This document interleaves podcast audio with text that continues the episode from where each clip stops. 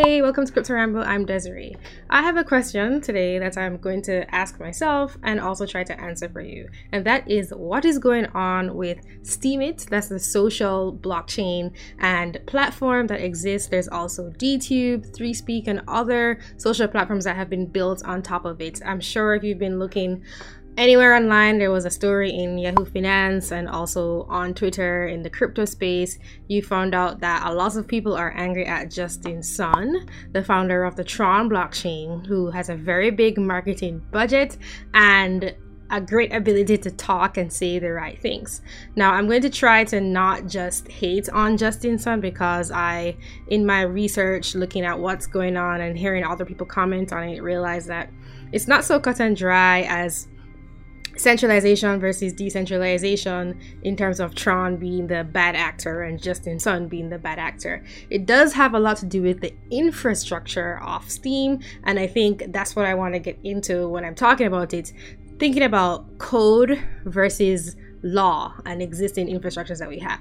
So, to give a very quick rundown, you probably already know what Steemit is. It's a website that you can go on, and there's a social media platform so people post videos messages kind of like blogs youtube's it's its own thing.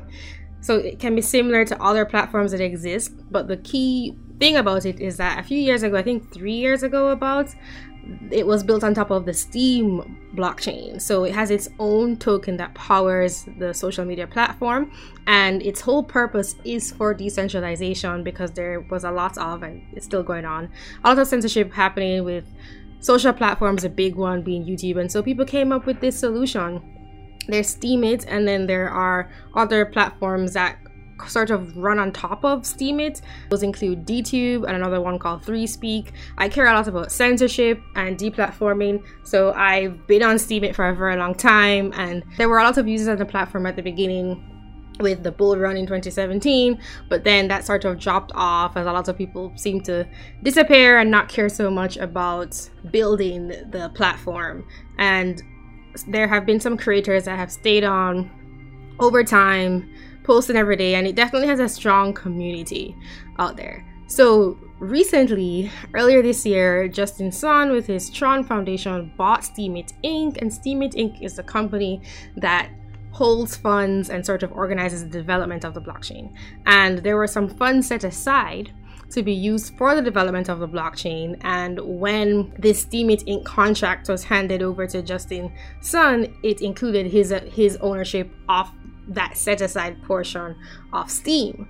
Now, that set aside portion at the beginning was only meant to be used for developers.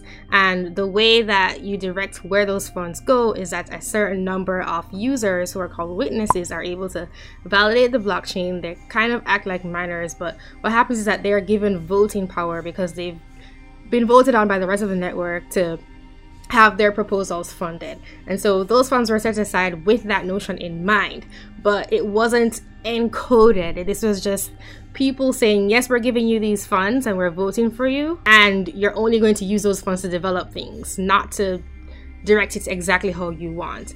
Now, Justin Sun may or may not have understood that. I think the people who don't like him clearly think that he was just acting badly, but it's possible that he didn't understand that just because he has tokens means that he can't vote with them. And so when that transfer occurred, from Steemit Inc. to Tron Foundation, the current lead witnesses who had that kind of power sort of disabled the stake that Justin Sun had. They took away all the power that he might have had because they were worried that he might act badly. Now, that is a precautionary step, and maybe Justin Sun might have thought that was hostile and then so responded to that. I don't really know. I, I don't really want to get into people's feelings necessarily but the more interesting thing is what happened with the exchanges afterwards. So Justin Sun worked with Huobi and Binance and Poloniex to use the funds that other users of Steem had put their Steem tokens, left them on these exchanges. They used them in order to stake and change who the lead witnesses were. And so they de facto gave themselves the power that the existing community voted witnesses had. that's really interesting because exchanges are very centralized and they're acting like banks. And even though people are just putting their money there in order to just leave it there for whatever reason, these exchanges who are acting like banks are making that money work for them. So they're kind of loaning out the money or assigning it for a different purpose than simply holding the funds for users. Now, I think that's on the fault of the users for not caring enough about Steemit to say, I'm not going to give trust away to the centralized exchanges.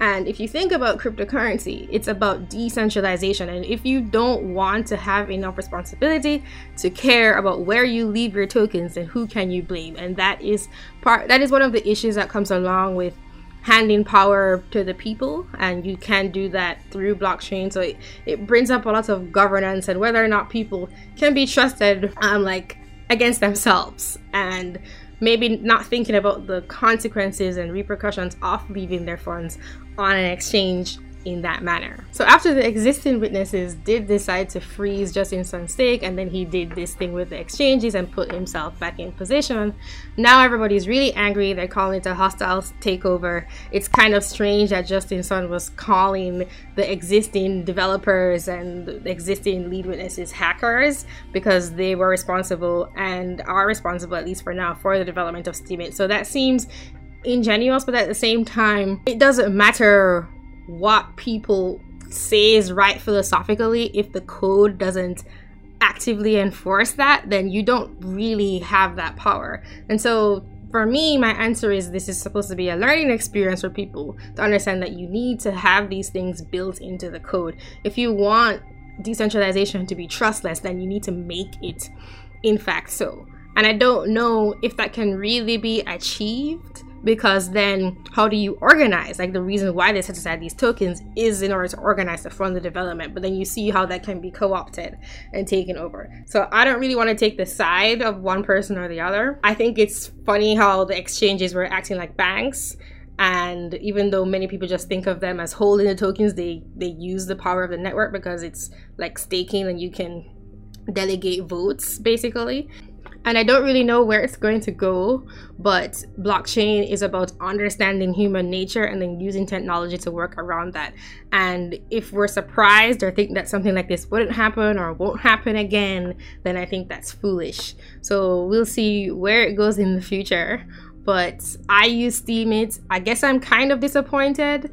I don't want to say that it's going to be horrible if Steemit becomes just a Tron application, and I don't know what plans Justin Sun has or if you can really trust what he stated he's going to do. I think they could possibly be good, and I think people who are upset about the governance, well, it says a lot about human nature and you need to build it into the code and people also need to be responsible so I'm not surprised and it might happen again.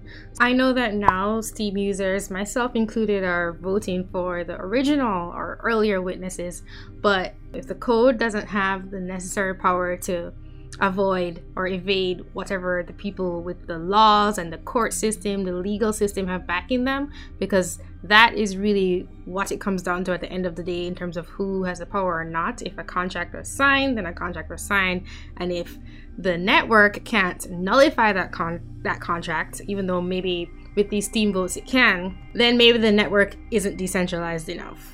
And that's something to consider. There were some Steem executives that have resigned because they, they see it as rebelling against this centralization effort that's going on. And I also think it's really sad for people like me who may not like the direction things are going in, who have been posting content to Steemit in order to keep the platform relevant. But on the other hand, I really think this is just should just be viewed as a learning experience and not like, oh, I'm so angry. It should just be viewed as well, this is human nature and if you have the tools built a certain way, they will be exploited. So I think that's my general take on this situation and uh, I hope that Steemit survives. There's so many different decentralized content platforms out there. It's hard to know which one will do well and I think DLive and DTube are also going to be affected from what I understood. So we'll see where it goes.